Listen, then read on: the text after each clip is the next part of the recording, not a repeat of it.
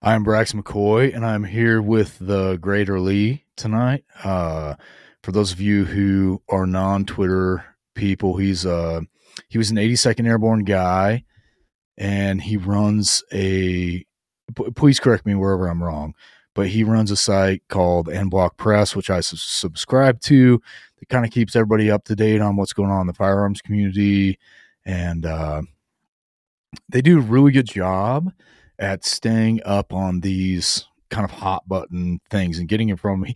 Like the thing I like most about N when I read it is the takes seem like balanced and honest, like not trying to play the, you know, what gets us clicks game, which maybe you should do more of that. I mean, I'm not going to be your business advisor, but like, uh, you, you tend to be very reasonable or I should say maybe y'all tend to be like very reasonable about what's happening and then also touch on like the 3D print thing and since we're continuing our bizarre crossover uh, phase of this podcast I figured it'd be a great time to uh, and with the brace thing coming in and I figured it'd be a great time to have the Great Lee on uh, finally Yeah, yeah, I appreciate the invite. Uh, I've heard the Lesser Lee on this podcast uh, before, and it's a great episode. Uh, you know, we we love our Lafayette Lee, uh, but yeah, I'm glad to be here, and I appreciate the kind words.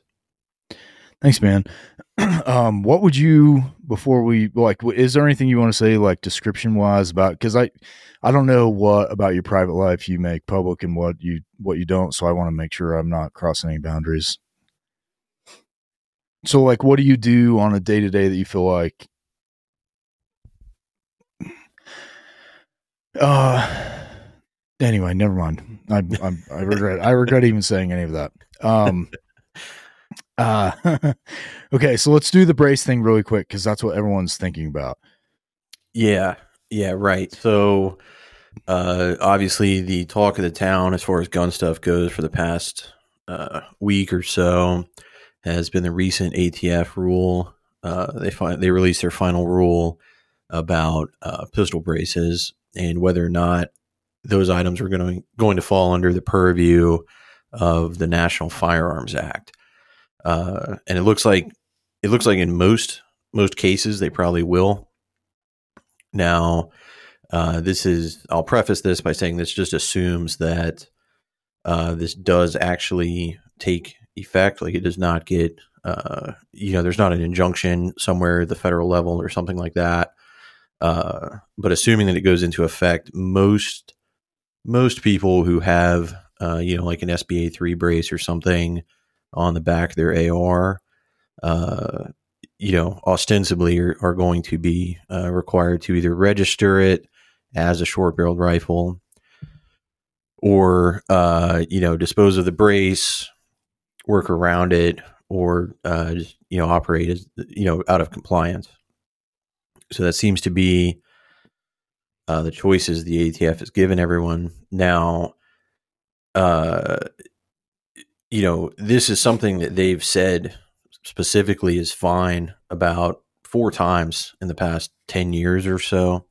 Uh, when this, when SB Tactical originally uh, went to release their design commercially, um, they asked the, the ATF, um, their firearms technology branch, uh, to make a determination and say, hey, what is, would this fall under the NFA? And they said no, um, it wouldn't. And then after that, uh, two years after that, they asked if you know people shouldering uh, the pistol brace would constitute a design change where it fell under the purview of the NFA, and again the ATF said no. And uh, you know, two times following, they also said that everything was uh, was kosher. And now, uh, you know, under the Biden administration, they're they're saying, "Hey, we changed our mind. Uh, everything that we've told you for the last 10 years turns out that was 100% incorrect and uh, if you have a you know an ar build where the barrel is less than 16 inches and you've got a pistol brace on the back of it uh, that we are now going to consider this after the 120 day grace period uh, we're going to consider this uh, an nfa firearm so you need to either have a tax stamp or you need to uh, you know, get rid of the gun, or or just obviously roll the dice of just not complying and hope for the best. Yeah. So the first point that you made, I think a lot of, um, I mean, the people who are like, uh, in, in tune with like firearms know this, but some of our listeners are not. These companies like SBA, they didn't just start making these things. You know, they came up with an idea and then they proposed it to the ATF and said, hey, if we built a company around this idea, would it be legal? And the ATF said yes, right? Right, right. The original, uh, the stated intent of the original um, SB tactical brace was to allow uh, people with physical disabilities, in this in the specific instance, a disabled veteran, but uh, people with physical disabilities to fire uh, to to securely and safely fire large format pistols. So, uh, you know, for anyone not familiar, it's it's possible for an AR-15 pattern firearm uh, to fall into the legal classification of a pistol, uh, and in that configuration, it can be difficult uh, to stabilize that because it typically fires a rifle cartridge. And so, the original design of the SB 15 brace was uh, you know, you put your arm through the back of the stock uh, or the brace, I should say. There's a little Velcro band, and it secures to your forearm. Uh, so it kind of acts as like a second point, uh, you know, to brace it so that there's not as much pivot when you're forming like a sight picture or shooting posture. And uh, so that was that was the stated intent of the original one was that hey, look, this is for someone who is disabled they want to be able to more accurately use a, a large format handgun. And uh, we want to make sure this doesn't run afoul of uh, considerations involving the National Firearms Act. And, and again, the ATF said that was fine. And so, you know, these hit the market. And uh, from an, you know, from an outside perspective, these look uh, comparable to like a more traditional AR, you know, stock uh, but they're they're constructed differently. Uh, but they do have a surface area on the rear where you you can put it on your shoulder. Uh, it exists just by merit of uh, it existing. It's not purpose built to be fired from the shoulder, but it gives you more surface area than just a, a you know a buffer tube does. And so, obviously, the next step is people seeing this and going, "Okay, cool. Uh, I know it's supposed to get strapped to my forearm, but what hypothetically would happen if I put this on my shoulder and fired this from the shoulder on this AR that has a barrel less than 16 inches. Uh, and that runs typically like that's the that's a reasonable question is hey does this run afoul of the NFA because that's if you're firing a rifle with a barrel of less than 16 inches and an overall length of less than 26 inches traditionally uh, prior to 2012 uh, you would probably believe that that was a short barreled rifle. Uh, the ATF said that that's fine. They said that shooting it from the shoulder does not constitute a redesign of the stock itself. You may be using it outside of its intended purpose, uh, but it doesn't mean that the rifle itself is configured as an SBR.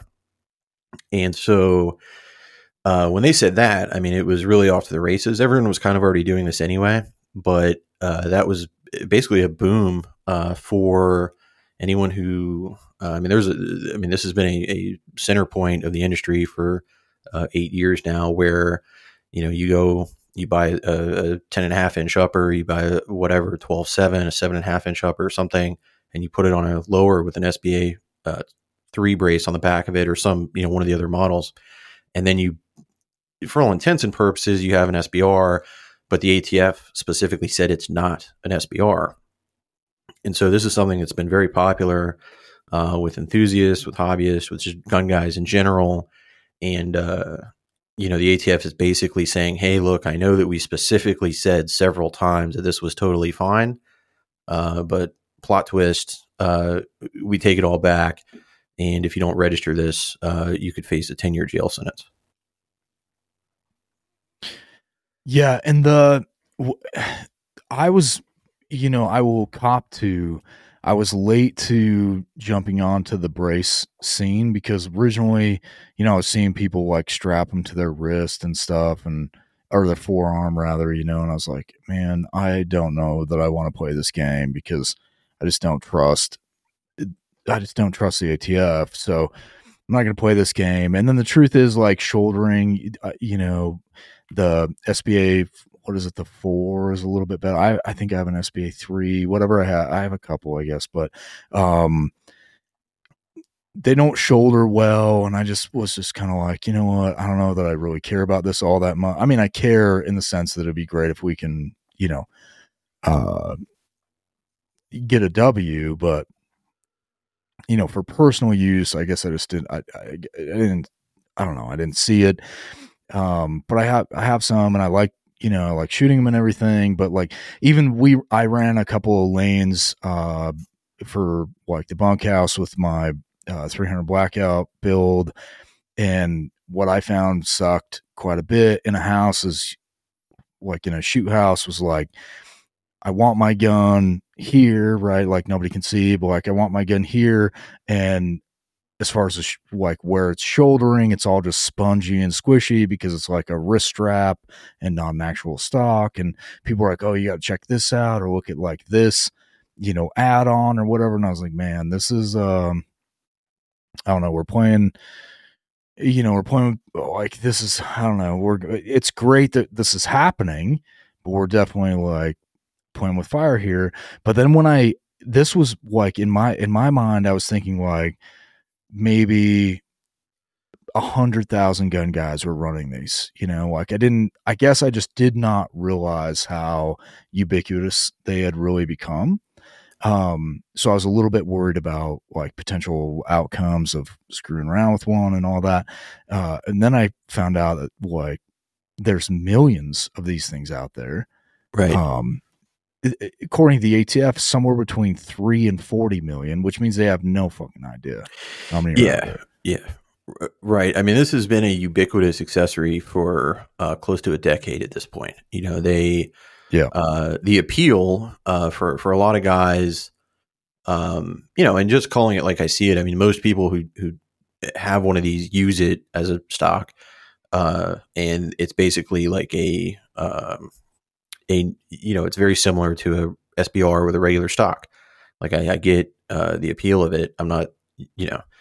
Uh, I think people should be doing that. I think the the law, the restriction against a short barrel rifle is like the dumbest shit you could ever think of. So, uh, obviously, yes. I don't agree with this ruling, but like if we're you know if we're calling balls and strikes, most people use this as a as a stock. You know what I mean? And it's inferior to a stock because it doesn't. It's not uh, as rigid, obviously, and um, I never preferred the brace uh, to an actual stock, but I mean it's you know it's a for two hundred dollars and a tax stamp, it's a reasonable substitute. You know, um, but yeah, this has been a hugely popular item, and not just as a over the counter accessory, um, but SB Tactical makes these as OEM parts for a lot of companies that build. So there's a lot of manufacturers where you buy, uh, you know, a, a, stock rifle off the shelf, and it comes with an SB Tactical pistol brace on it. So there's a lot of people who bought this really without a second thought. I mean, there, there's people who have come into guns and AR-15s and things like this well after 2012, uh, and this is just like buying. It's like going into the gas station to buy, uh, you know, a soda or something. It's, it's, was just an unremarkable thing. It was just uh, kind of bread and butter. And so there's uh, this has the potential. I mean, there are millions of people uh, who have these, and there are not millions of people who are going to sift through um, like a 290 page PDF from the ATF and make sure that they're they're all good. You know what I mean? This does have the potential if it goes into effect and it doesn't get struck down. Uh, you know, this could make life unnecessarily miserable for a lot of people. So it's it's a I mean it's a legitimately big problem. Yeah, I can't tell you how many ranchers even in like my area have I mean multiple pistol setups, you know, multiple and they don't know these guys.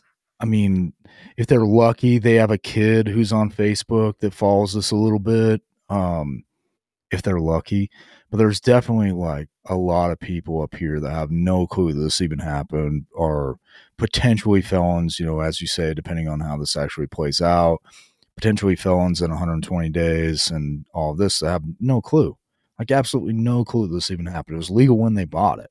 Right. You know? Right. And it's Uh, the frustrating thing um, on this, and I, I touched on this in my article about it, is just that this is purely a political move to target uh, people who are not registered Democrats. Like like ninety nine percent, probably more than that, of people who have uh, pistol brace setups uh, either bought it without thinking twice about it. Like it was just it was not a political statement. It was not an attempt to be in a gray area or anything like this. Um, and everyone else bought it specifically because the ATF had said that it was uh, not going to cause a problem as far as the NFA is concerned. So this is an accessory that uh, everyone who has one went out of their way to buy it specifically because they were complying with what the ATF said the rules were, uh, or it's people who bought it unwittingly without any type of ulterior motive. Like this is not uh, the type of accessory that is like used extensively in crime or has any real impact in terms of like uh, the general health and safety of the public or things like this. You know, the ATF, like if you think back to them banning like uh, the quote street sweeper shotguns and things like this, where they just say, hey, this has no legitimate sporting purpose. Um, you know, the SBA brace has, is nothing like this. This is a piece of plastic. In and of itself, it's not a firearm at all. It's just just a piece of plastic that goes on a buffer stock or a buffer tube. Um, and it helps people who are disabled, or you can fire it from your shoulder if that's your preference. But it's not something that is like, you know, a crime accessory or that type of thing. So this is, uh, you know, going out of your way as an enforcement agency to target uh, millions of people who have this product specifically because they want to comply um, in good faith with the bullshit regulations that you are laying out or rules, I should say, uh, is you know it's an offensive maneuver. It's a specifically targeted political attack. It has nothing to do um, with gun safety or anything like that. Which eh, eh, you know, and I I don't generically agree with those arguments anyway, but they're really letting the mask just fully slip on this where they're saying hey look this is this is only going to affect you know people who are not democrats this does not affect our voting base uh, so this is who we're going to target this is this is punishment you know you can go into chicago you can you i mean there's a million clips of uh 16 year old kids in chicago showing off uh their you know full auto glocks with their faces showing, you know, everything like this. If the ATF was concerned about gun safety, this is where they would be spending their time. And again, I, I, I don't want the ATF to exist, so I'm not saying that hey they should go do something else. I'm just saying this to prove the point that this is they're being used uh, as an agency to administer political punishment. They're not. This is not in anyone's uh, best interest uh, or in any type of like good faith effort about gun safety.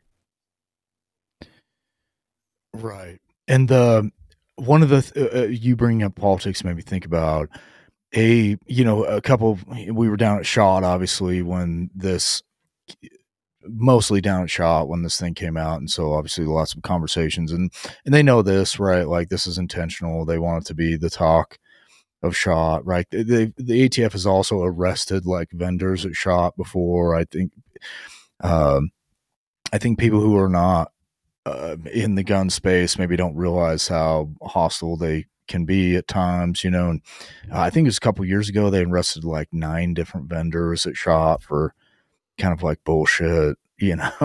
and if, uh, anyway, so they know what they're doing. This is not like an accident. They it was definitely like a timed. They did this intentionally. Uh, but it ended up being like the talk of a lot of people down there. Um, and one of the, one of the things that I brought up was like, well, I mean, if you look at politics in general, whether it's Democrat and Republican, they all like they fundraise and campaign on three major issues uh, abortion, the border, and guns. Like both sides, they tend to focus their, you know, th- that's what gets their bases riled up on on either side. So Roe is overturned in some sense, I don't know how like it worked in 2022 for sure, but I don't know how much like political leverage is really there in 2024 because you know, it's sort of a done deal. So you've got to find something, maybe the thought process, because clearly this came down, everything comes down from up top. So maybe the thought process is, well, we've got to have something to run on in 2024 that will get our base riled up. And they know that uh, best case scenario, this thing ends up in court for two years or a year and a half or so.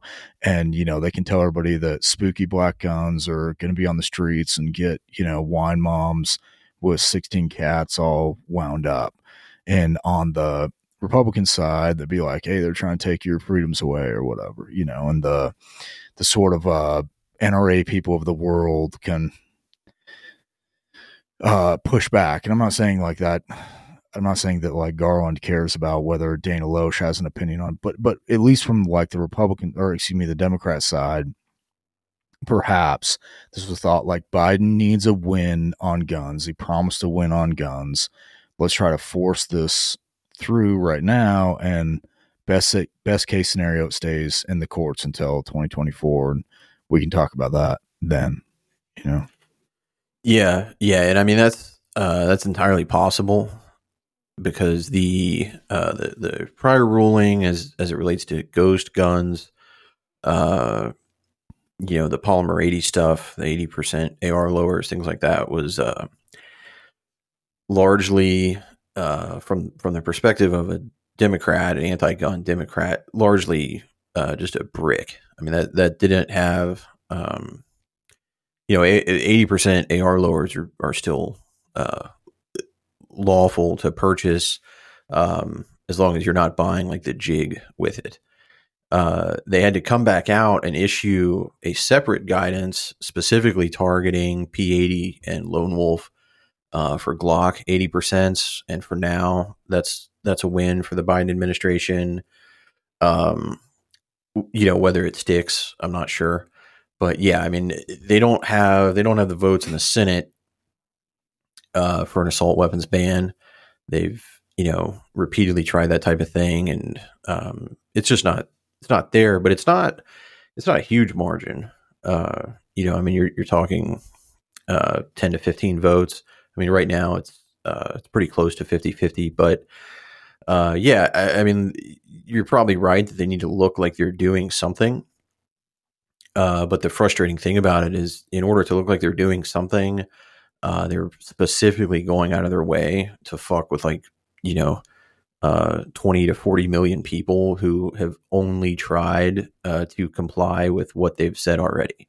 You know what I mean? It just makes it frustrating because it's like, you know, they're not attacking a gray area. They're not uh, going after you know criminals or things like that. They're going after uh, you know, middle class rifle owners, guys that they hate. You know, this is just it's just political overreach. Hopefully, it, you know, it, they're just making it really clear that they view guys like you or me, uh, or probably a lot of the people listening to this podcast as legitimate enemies who should be fucked with and toyed with, and you know, not people who should be, uh, you know, viewed as legitimate. Yeah, they're. I mean, you can say it. It's uh, they're trying. To, it's the average white guy they would like to put in a gulag somewhere. Um, I think like you'll know how political, or how uh, rather not, uh, not how political, but how well thought it thought out this whole thing was by whoever they target first, right? Because like, if the ATF goes after some the ATF is not going to go after some like guy with four kids and a job and all this kind of stuff because he posted a picture on Facebook, right? Because they did say specifically, um, I'm sure you saw the stuff that came out of shot when like GOA a- approached them and asked, you know, what would be the criteria and, and like what the, the outcome or whatever if you were denied. Um, they straight up told the attorney from GOA that, yeah, they would take enforcement action uh, at that point or whatever.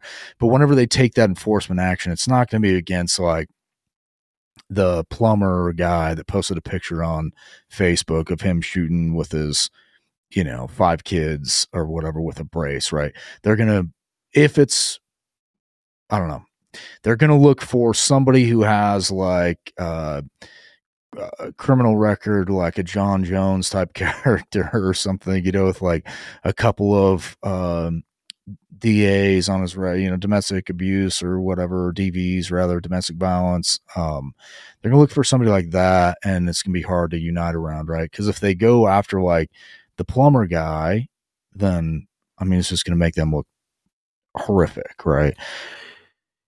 Yeah, I think. uh I mean, y- yes and no. Like I, if you if you track the ATF press releases, most of their slam dunk convictions uh, for gun crimes are people who, uh, you know, like you said, have a, have a list of priors. They're people that are hard to kind of go to bat for, um, and that's their bread and butter. However, if they're trying to make a point, uh, you know, I mean, I don't know. I mean, they didn't have any trouble burning a bunch of kids to death in Waco. If if they're trying to make the point, you know what I mean. So, uh, that side could go either way, I guess. Uh, if I can, for a second, touch on the GOA attorney thing, just because this is a uh, kind of a frustrating like uh, point of contention for me, is that a, a lot of that stuff. Um, my guess is that there's something lost in translation between uh, that ATF representative and the GOA attorney. Um, and this isn't this isn't a, a criticism. I'm not. Uh, I support GOA. I mean, I think it's a good organization. They're definitely on our side, um, and I'm sure the attorney's a nice guy and his heart's in the right place. But I, I think some of this is probably misunderstood. Um, the uh, you know, it's kind of a tangent, but the part about uh, you know, it's a trap. And when you submit your application, they're going to deny it, and then they're going to, uh, you know, think you're a criminal and stuff like that. Um, you know, that part is they tried that in 19, you know, with the original 1934 NFA. Uh, the the first iteration of the National Firearms Act required registration um, if you were in possession of an NFA item. So, like, let's say the year is 1936, and uh, you're a felon and uh, you happen to be in possession of like a machine gun and you file your application uh, for a tax stamp and the ATF, uh, you know, refers to local authorities. They say, hey, go arrest this guy. This is a felon. He's got a machine gun, uh, you know, whatever. Uh, this this happened, uh, and it led to a case called United States versus Haynes.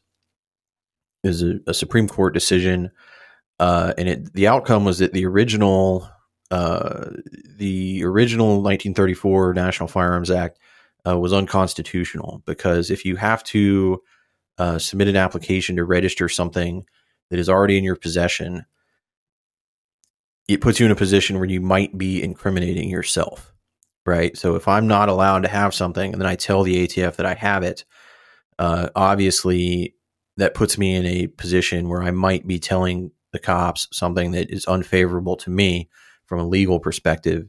And I don't have to do that under the Fifth Amendment.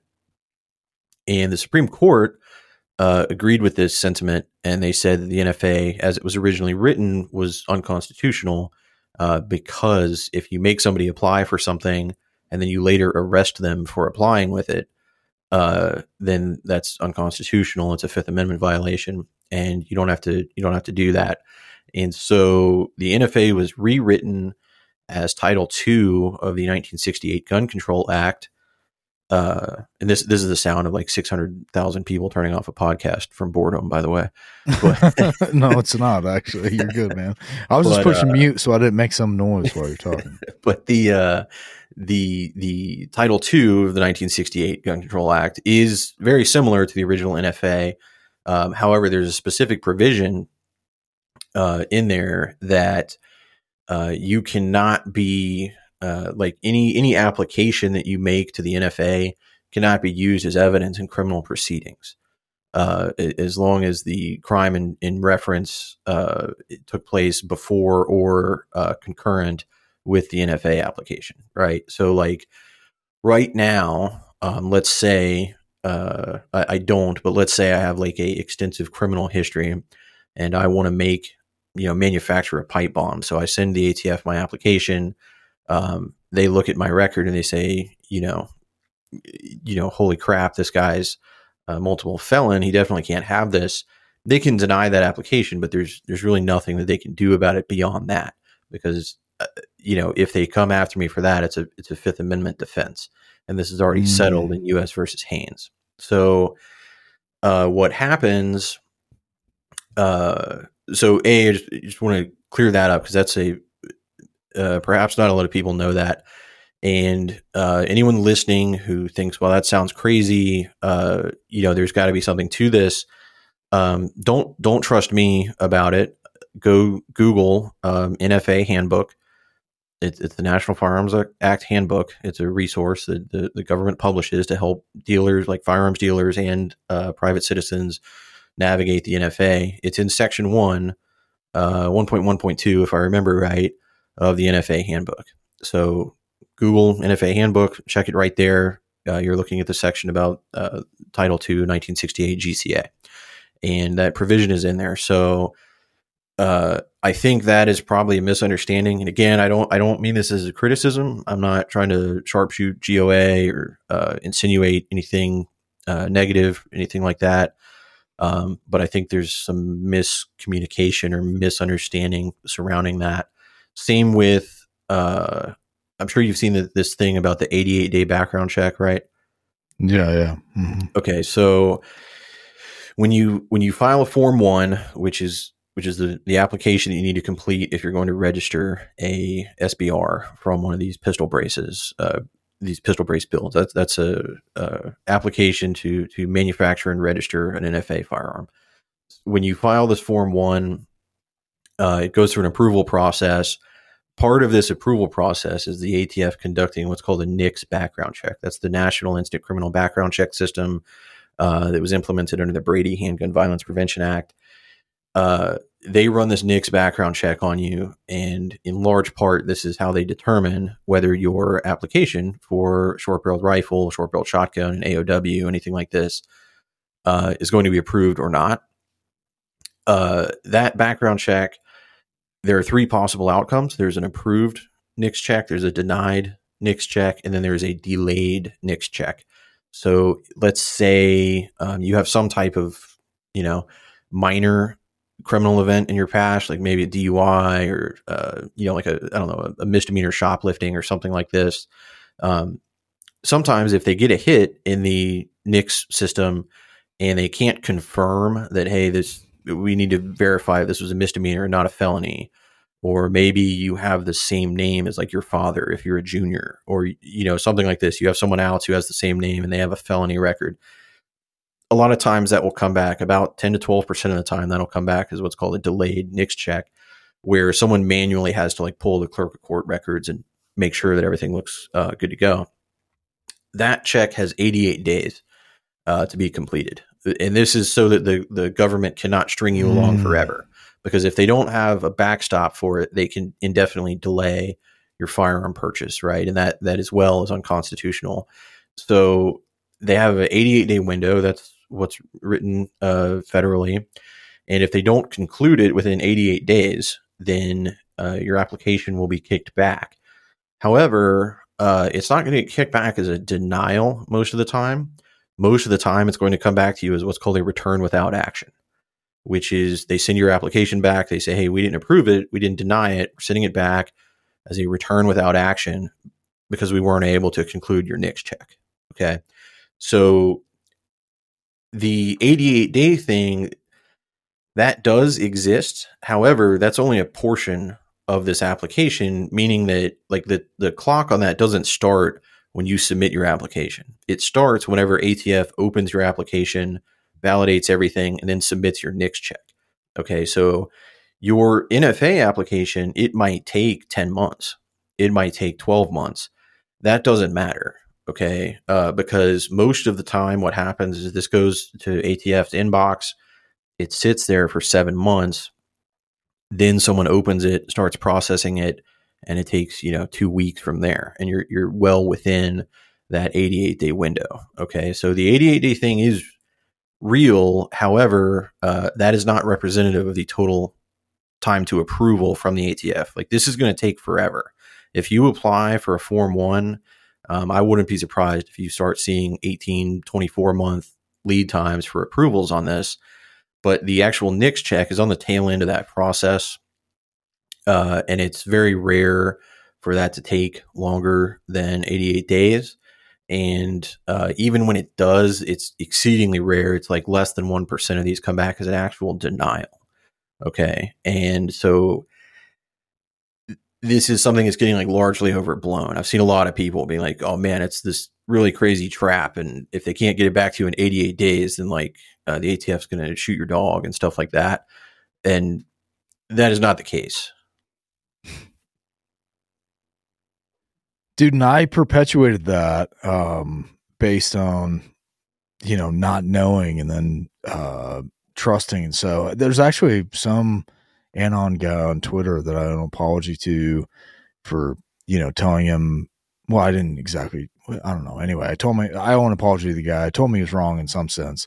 Um, mostly just like said something like, uh, I'm to trust like this attorney and go from there.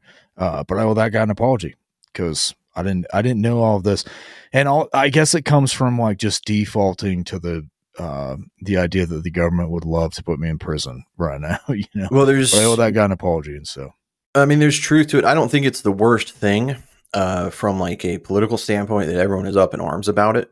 Um, you know, but I, I also you know hate the idea of uh, otherwise normal law abiding guys like throwing their gun into a fucking lake or something. You know what I mean? Because they think right, that, right, uh, right. you know, 90 days from now, the ATF's going to throw a flashbang into their house.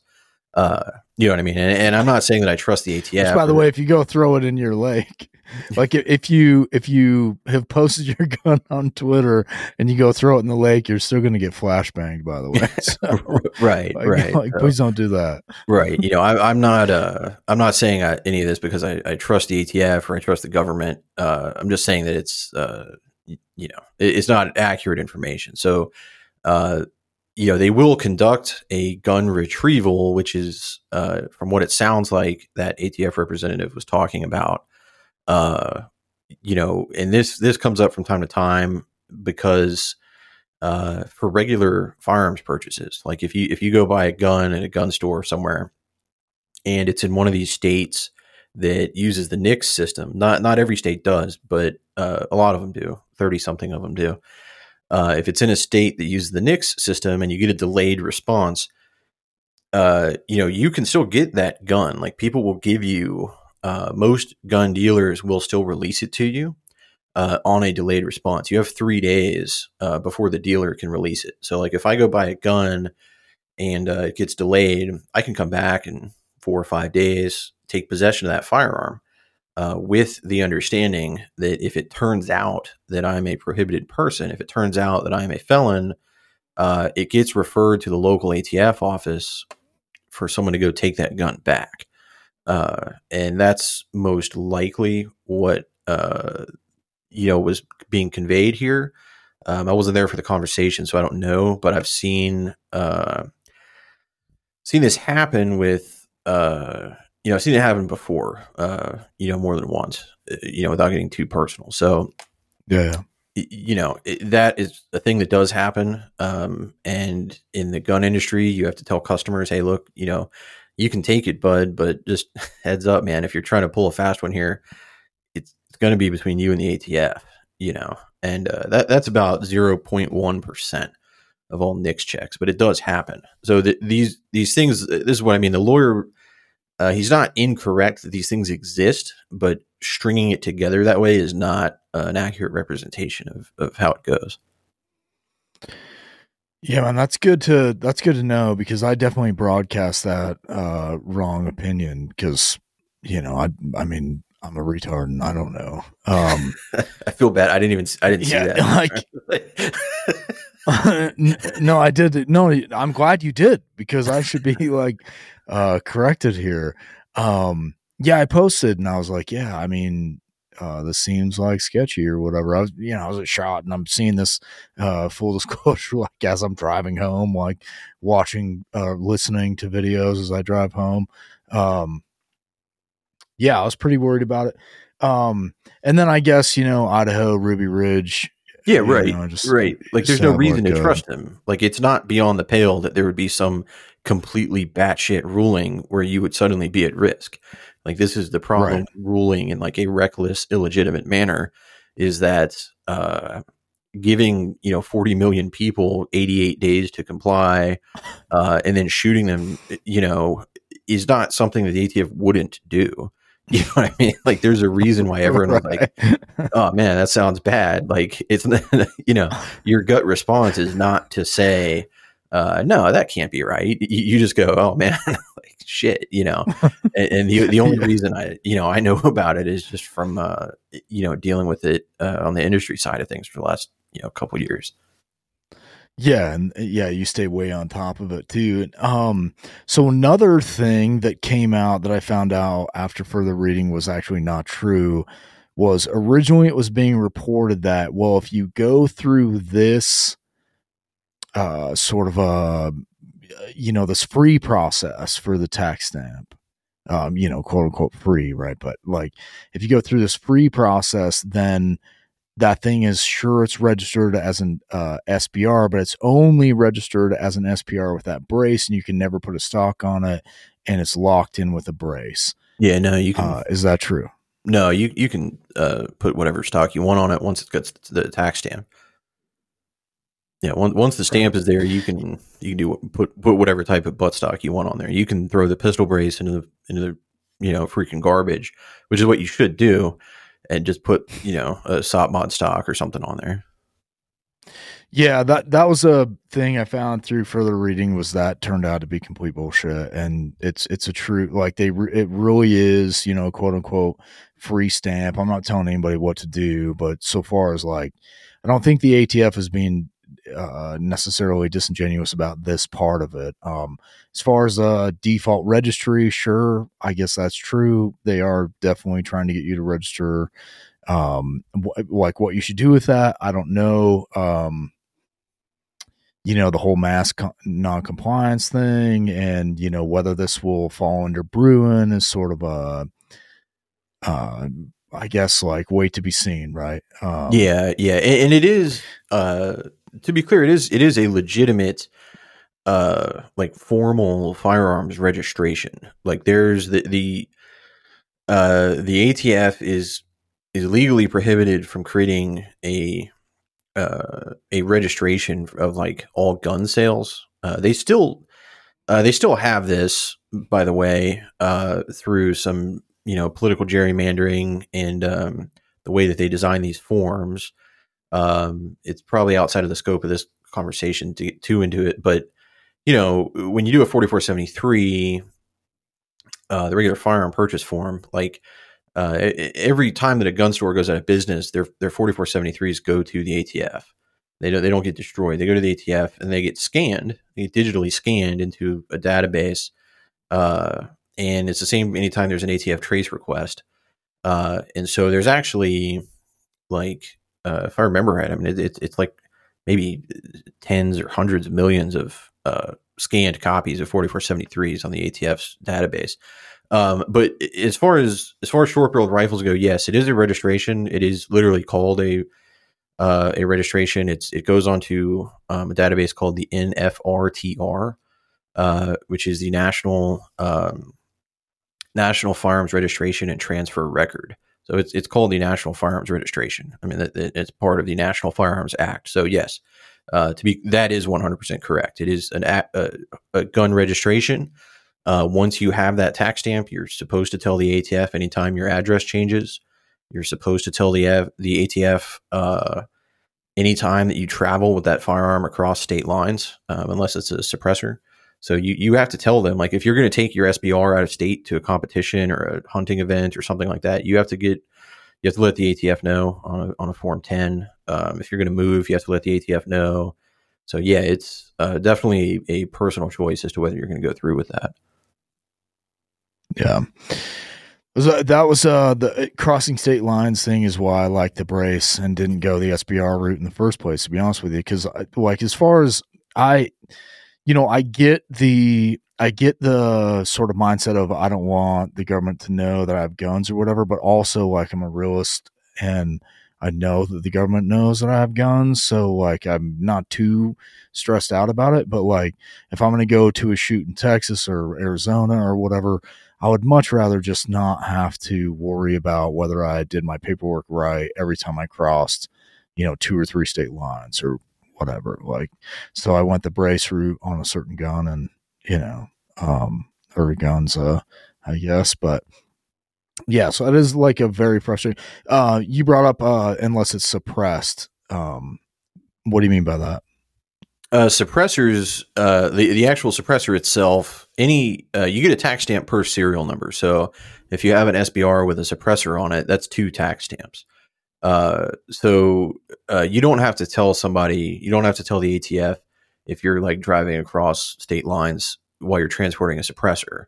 Uh, so if you have like a pistol suppressor, um, and you're just going to visit, you know, a relative or something, uh, and you guys are going to go shooting, you don't, you don't have to let anybody know that you're moving with a suppressor, but you do uh, with most other NFA items. So if you're transporting a firearm, rifle, an SBR, uh, you know, an SBS, something like that, you do have to let let people know. You got to let the ATF know.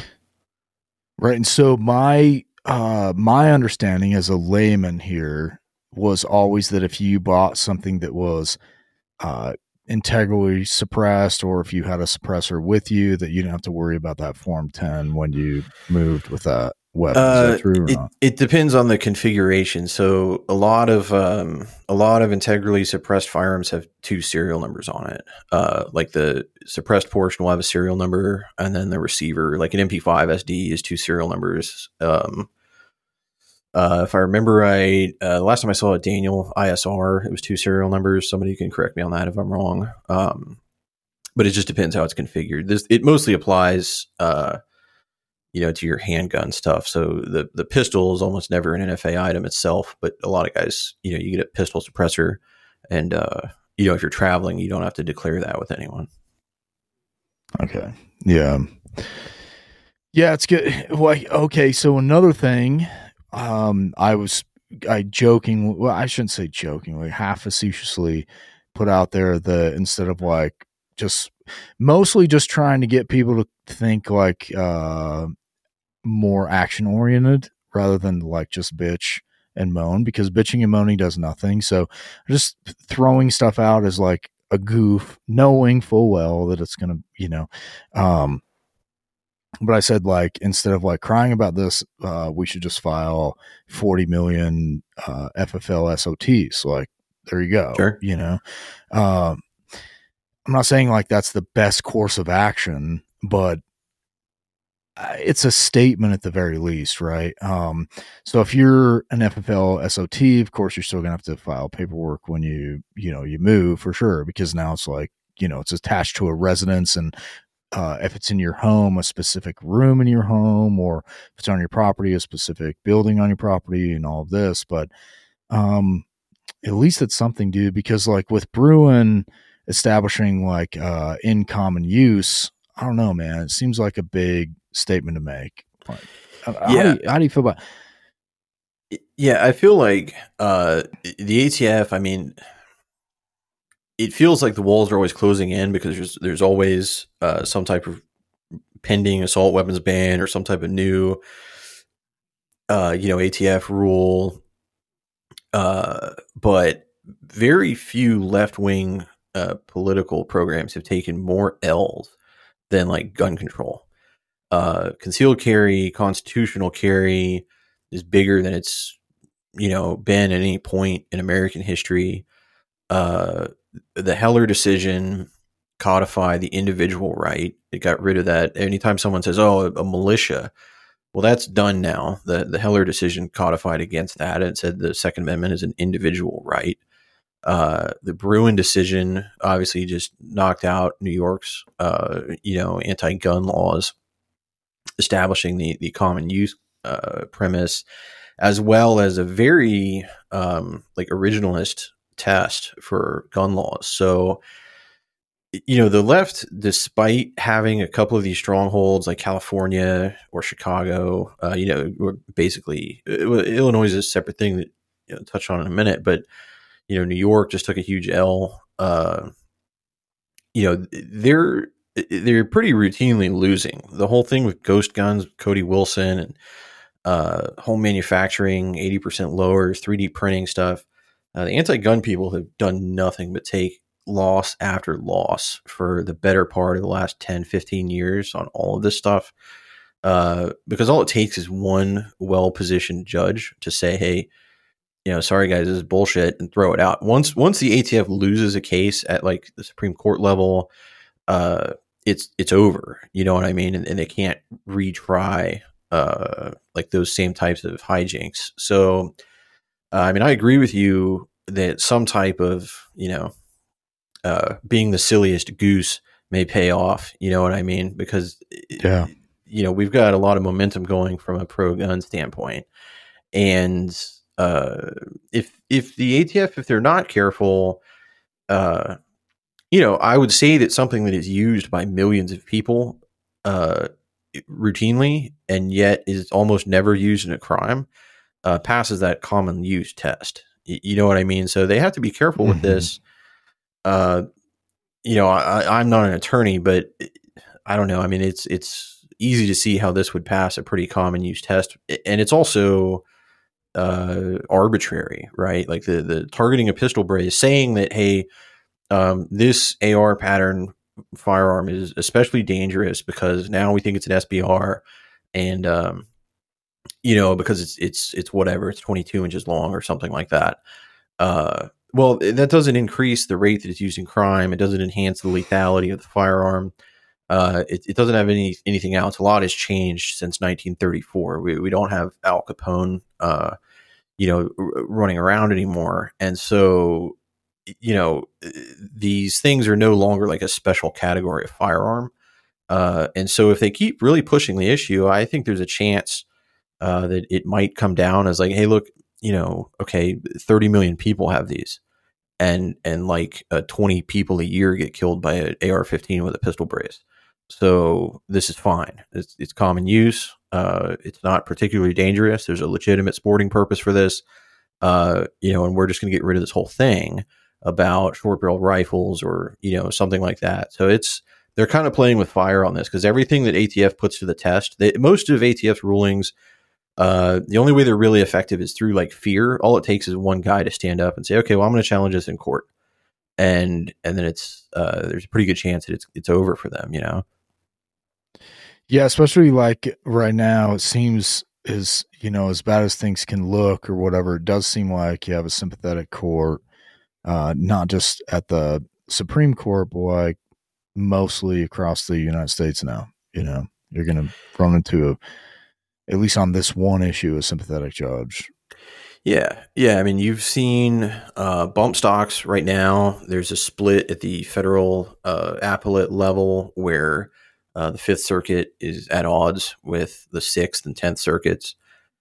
Uh, you've got the Texas uh, saying that, hey, look, if you if you buy a suppressor that's made in Texas and you live in Texas, you don't have to do any NFA paperwork. That was a pretty ballsy law that they passed last year um, that the ATF really hasn't been able to effectively push back on uh, because the the original NFA relied on interstate commerce. Like uh, that was that was part of the original writing was that it was it fell under the purview of interstate commerce and therefore could be re- regulated at the federal level. Uh, and so Texas said, "Hey, well, I tell you what, if you live in Texas and everything on the suppressor is made in Texas, then this is not interstate commerce and you guys can uh, suck shit. And, you know, the ATF wrote a letter about it, but they haven't, you know, taken any drastic enforcement actions. It's at least been publicized. Uh, Where, where on this specific thing, where do you stand on Idaho's bill, suppressor bill? uh, I'm not familiar with that one. We passed a bill in 2013. Um, in my opinion, it's quite a lot better than Texas's bill. Mhm. It could have been 2009, but I think it was 2013. The reason I think it's quite a lot better is in the second paragraph of the bill, it requires uh, the state AG to defend you if you are prosecuted by the feds. Okay. So if the feds come in and you know bust you with a suppressor or whatever, then the state AG has to defend you in court. Um, what we have seen in Idaho over the last, you know, 10 years or so is there's been two people that had their two that I'm aware of. I'm sure there's maybe been more, but two folks that I'm aware of had their businesses broke down because they were like building suppressors and selling them inside, like making noise about it, but they never got charged criminally. Neither one were ever charged. Um, they just took came in, took their stuff, you know, their CNC machines, which is no small thing, you know, like Sky, you know, the guy in Shelley's, you know, you're talking depending on the CNC machine, potentially a hundred thousand dollar machine, right? Sure. So it's no small thing. But they never pressed any criminal charges. Whereas in Kansas, when they passed their bill, they went and charged the guy who uh, owned the gun shop that tried to sell Kansas suppressors, you know, and, and they're still sitting in prison so far as I'm aware. The guy who purchased it and the guy who, you know, but in Idaho, that's not happened. Um, Right. And I've always thought that probably because that second paragraph in the bill was like, no, the state will defend you if you get charged criminally, you know? Sure. Yeah. Yeah. And this is, um,